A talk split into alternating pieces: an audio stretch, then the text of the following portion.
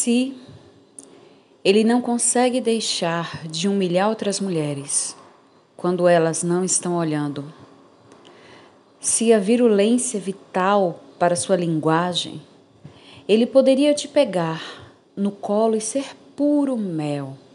Aquele homem poderia te dar açúcar na boca e te banhar em água de rosas. E mesmo depois de tudo isso, ele não seria doce. Se você quer saber o tipo de homem que ele é. Rupi Kaur